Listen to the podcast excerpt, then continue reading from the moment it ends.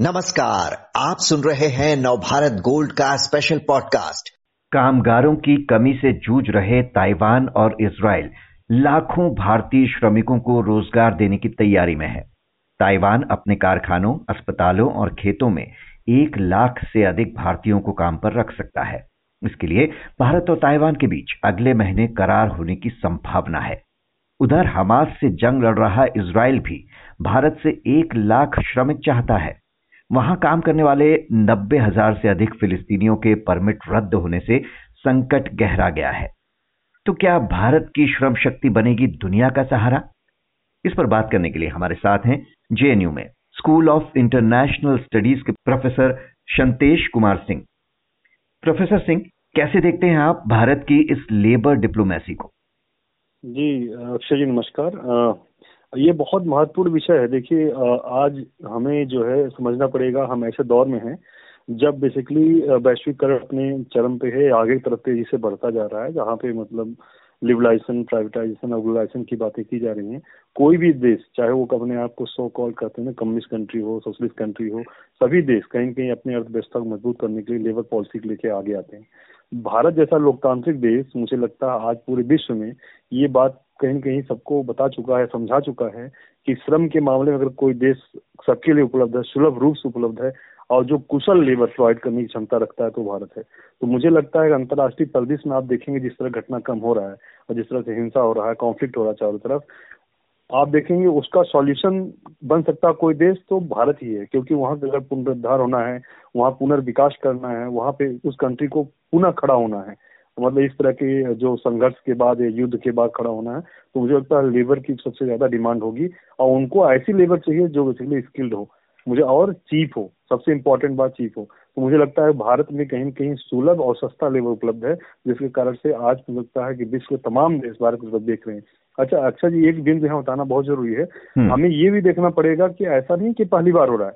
आप देखेंगे इक्कीस में भी कहीं कहीं अब जैसे हमारा एग्रीमेंट ताइवान के साथ हुआ था। अभी यूके के साथ बाईस में हुआ है फिनलैंड के साथ हुआ जर्मनी के साथ हुआ सबके साथ लेबर हमने एग्रीमेंट किया है। तो उसी क्रम में देखेंगे मोदी गवर्नमेंट कहीं ना कहीं जो बार बार ये कहा जाता है कि एम्प्लॉयमेंट रेट इंडिया में मोदी गवर्नमेंट में कम हुआ है मुझे लगता है इस दिशा में बहुत बढ़ के आगे चढ़ के काम कर रहे हैं और कोशिश कर रहे हैं एम्प्लॉयमेंट रेट के बढ़ाया जाए। और एम्प्लॉयमेंट की जब बात करते हैं तो आप, आप मौका कैसे लोगों को प्रोवाइड कर रहे हैं ये नहीं कि आपको अपने देश के अंदर बल्कि देश के बाहर। तो मुझे उसी क्रम में दिख रहा है ये जो बेसिकली इसराइल ताइवान की बात की जा रही है। जी भारत सरकार इस तरह के रोज़गार संबंधी समझौते ब्रिटेन फ्रांस और जापान समेत तेरह देशों के साथ कर चुकी है। तो हर जगह भारतीय श्रमिकों की जो इतनी डिमांड है उसकी वजह आप बता रहे हैं कि यहाँ एक बड़ी संख्या में स्किल्ड लेबर है। हम देख रहे हैं कि केरल के श्रमिक लंबे समय से खाड़ी देशों में काम कर रहे हैं। और अपने घर बड़ी रकम वापस भेजते हैं, जिससे वहाँ की एक बड़ी आबादी की आर्थिक स्थिति बदल गई। क्या अब इन नए देशों से हो रहे इन श्रमिक समझौतों से यूपी, बिहार समेत बाकी राज्यों की किस्मत भी बदल सकती है केरल की तरह? निश्चित रूप से देखिए, आप बता रहा हूँ, ये भी बहुत महत्वपूर्ण दौर चल रहा है, जहाँ पे आप देखेंगे हार्ड पावर से ज़्यादा महत्वपूर्ण आज सॉफ्ट हो गया है। और सॉफ्ट पावर का इम्पोर्टेंट टूल जो देखेंगे वो माइग्रेंट्स जो है, वो है। जो रेमिटेंसेस आपके यहाँ आते हैं, आपके लोग बाहर जाते हैं, वहाँ ऐसा नहीं कि कमाते हैं तो सिर्फ़ अपने परिवार अपने लिए करते हैं। वो आपके देश में पैसा भेजते हैं और जिस पैसे से देश में प्रवाह होता है, जो कहते हैं आर्थिक प्रवाह होता है या वित्तीय प्रवाह होता है। या मुझे लगता है कि अपने देश में ये भारत दुनिया का ऐसा सबसे बड़ा देश है, सबसे टॉप का देश है, जहाँ सबसे ज़्यादा रेमिटेंस आता है। और ये इसलिए हो रहा है क्योंकि हमारे लेबर जो है, बाहर जाते हैं, हमारे माइग्रेट्स बाहर गए हैं। हमारे अपने लोग जो भारतीय हैं, वो बाहर गए हैं। और वहाँ जाके दूसरे देश में काम कर, दूसरे देश को सुदृढ़ बनाने के साथ साथ अपने देश को भी सुदृढ़ बना रहे हैं। तो ये बहुत महत्वपूर्ण समझना है। कई बार हम लोग बहुत भाव इसमें आके कहते हैं, नहीं, मैं तो बाहर चले गए, हमारा देश लगाओ। नहीं, हर आदमी इस वैश्वीकरण के दौर में, हर भारतीय बाहर हो या अंदर हो कहीं कहीं भारत को निर्माण करने में, भारत को आगे बढ़ाने में भारतीय विकास में अपना रोल, महत्वपूर्ण रोल प्ले कर रहा है।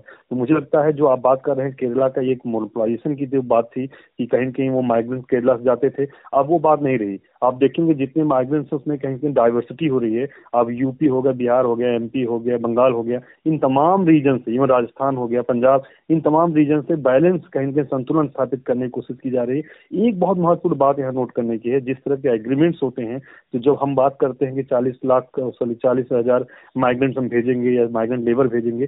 तो सरकार इस तरह से माइग्रेंट प्रोवाइड करता है लेबर तो वहाँ कहीं कहीं सुनिश्चित करता है कि संतुलन होना चाहिए, क्षेत्रीय संतुलन, कि आपको साउथ से ईस्ट से वेस्ट से नॉर्थ से सब जगह से लेबर प्रोवाइड किया जाए। जी।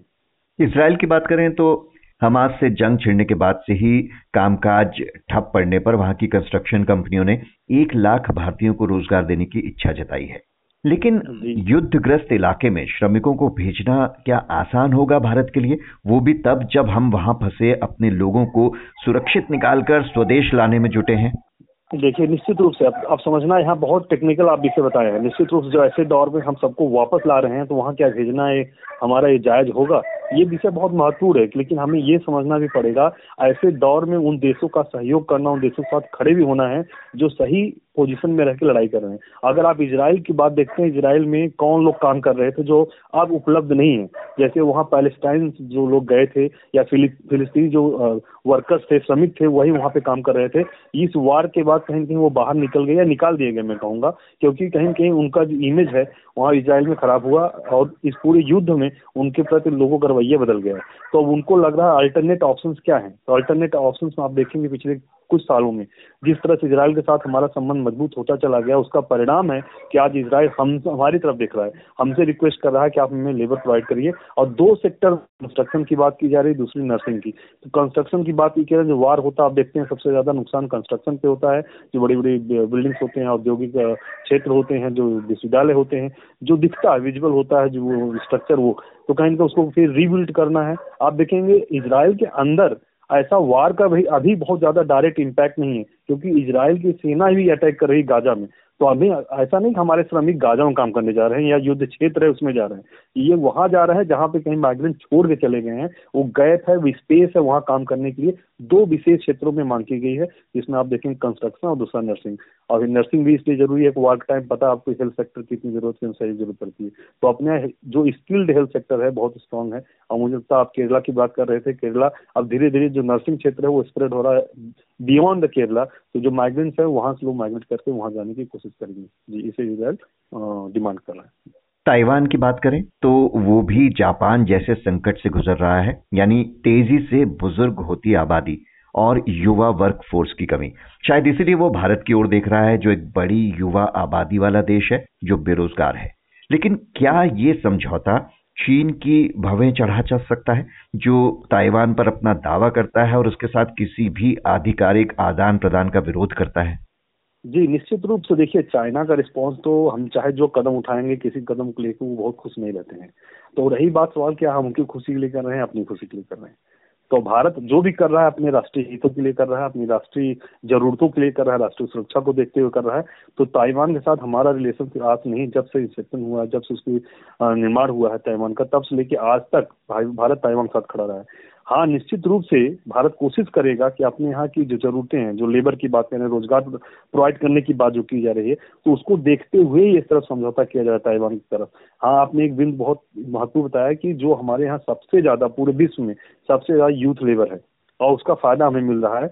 तो ये मात्र ऐसा नहीं कि भारत कोई ताइवान को स्पेसिफिक टारगेट करके और चाइना को देखते हुए पॉलिसी अडॉप्ट कर रहा है। हाँ चाइना से डरना भी नहीं है और चाइना को देख करके हमें उनको बदले होना से काम भी नहीं करना है। भारत ऐसी कोई पॉलिसी अडॉप्ट नहीं कर रहा है। हाँ चाइना को अगर बुरा लगता है तो लगे उससे कोई फ़र्क भी नहीं पड़ने वाला है। लेकिन ताइवान को ज़रूरत है, वो हमसे रिक्वेस्ट करते हैं, हमारे पास आते हैं, हमारी सरकार से रिक्वेस्ट करते हैं कि बोलते हैं, हम एग्रीमेंट करना चाहते हैं, सहमति करना चाहते हैं, समझौता करना चाहते हैं, हमें एक सर्टेन नंबर इतने जो है आपके लेबर चाहिए। तो हमारे पास है हम उनको प्रोवाइड कर रहे हैं। और निश्चित रूप से ये बात सिर्फ़, बात ये नहीं है कि ताइवान, की आपने जैसे खुद अपने वक्त में, सवाल में पूछा कि जापान को प्रोवाइड करते हैं जर्मनी करते हैं, ताइवान को करते हैं और ये पुर्तगाल को करते हैं, फिनलैंड को करते हैं यूके को करते हैं इजराइल को कर रहे हैं। मतलब दुनिया के तमाम ऐसे देश, जहाँ इस तरह की क्राइसिस देखने मिलती है, चाहे युद्ध के कारण हो, चाहे अनअवेलेबिलिटी ऑफ़ यूथ पॉपुलेशन हो, जैसे आप ताइवान और जापान की बात कर रहे थे यूरोपियन कंट्री की बात कर रहे हैं, कहीं कहीं उसका एक ही अल्टरनेट है, एक ही सोल्यूशन है और सोल्यूशन भारत है। मुझे लगता है पूरी दुनिया को देखिए इक्कीसवीं सदी जो कहा था भारत होगा, कि दुनिया पूरी भारत नेतृत्व करेगा, ग्लोबल साउथ का नेतृत्व करेगा। तो मुझे लगता है यही वो चीज़ें हैं जो कंपेल कर रही हैं कि भारत एक ग्लोबल लीडर बने और ये कंपेल भी कर रही है उन देशों को जो थर्ड वर्ल्ड कंट्री है या मैं दूसरे शब्दों को ग्लोबल साउथ कंट्रीज़ हैं, उन देशों को भारत साथ खड़े रहे, उनकी क्योंकि यही एक उद्देश्य है जो उनकी जरूरतों को पूरा कर सकता है। मुझे लगता है उस प्रक्रिया में भारत आगे तेज़ी से बढ़ रहा है। जी। जी तो दुनिया के कई देश भारतीय श्रम शक्ति की ओर देख रहे हैं। जो श्रमिकों के घर ही नहीं, राज्य व देश की इकोनॉमी भी बदलने में योगदान देगी। बहुत बहुत शुक्रिया संतेश कुमार सिंह जी।